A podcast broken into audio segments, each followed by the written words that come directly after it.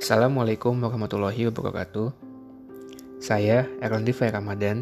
Hari ini, hari Minggu, tanggal 27 September 2020, merupakan hari ke-19 dari siklus pertama saya membaca buku Seven Habits of Highly Effective People yang disusun oleh Stephen R. Covey dari Covey Leadership Center. Hari ini, saya masih melanjutkan membaca di bab yang kedua dan subbab kedua yang berjudul Merujuk pada Tujuan Akhir. Ada beberapa poin yang saya dapatkan dari membaca pada hari ini yang dapat saya rangkum menjadi berikut.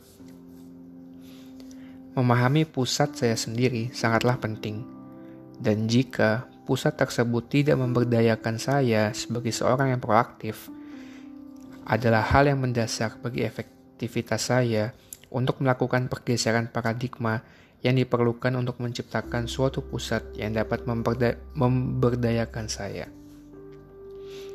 Sebagai orang yang berpusat pada prinsip, saya berusaha memisahkan diri dan emosi situasi dan dari faktor-faktor lain yang akan mempengaruhi saya dan saya berusaha mengevaluasi pilihan-pilihannya.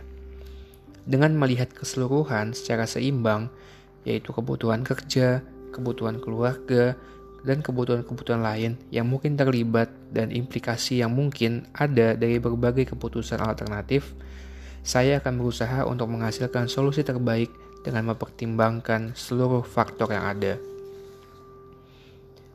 Saya secara proaktif memilih apa yang saya putuskan sebagai alternatif terbaik.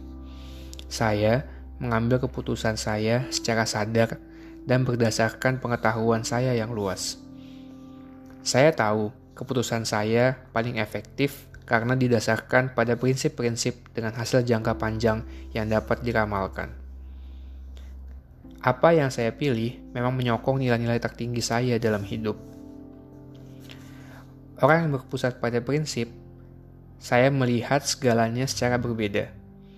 Saya melihat segalanya secara berbeda karena saya berpikir dengan cara yang berbeda dan saya bertindak dengan cara yang berbeda pula.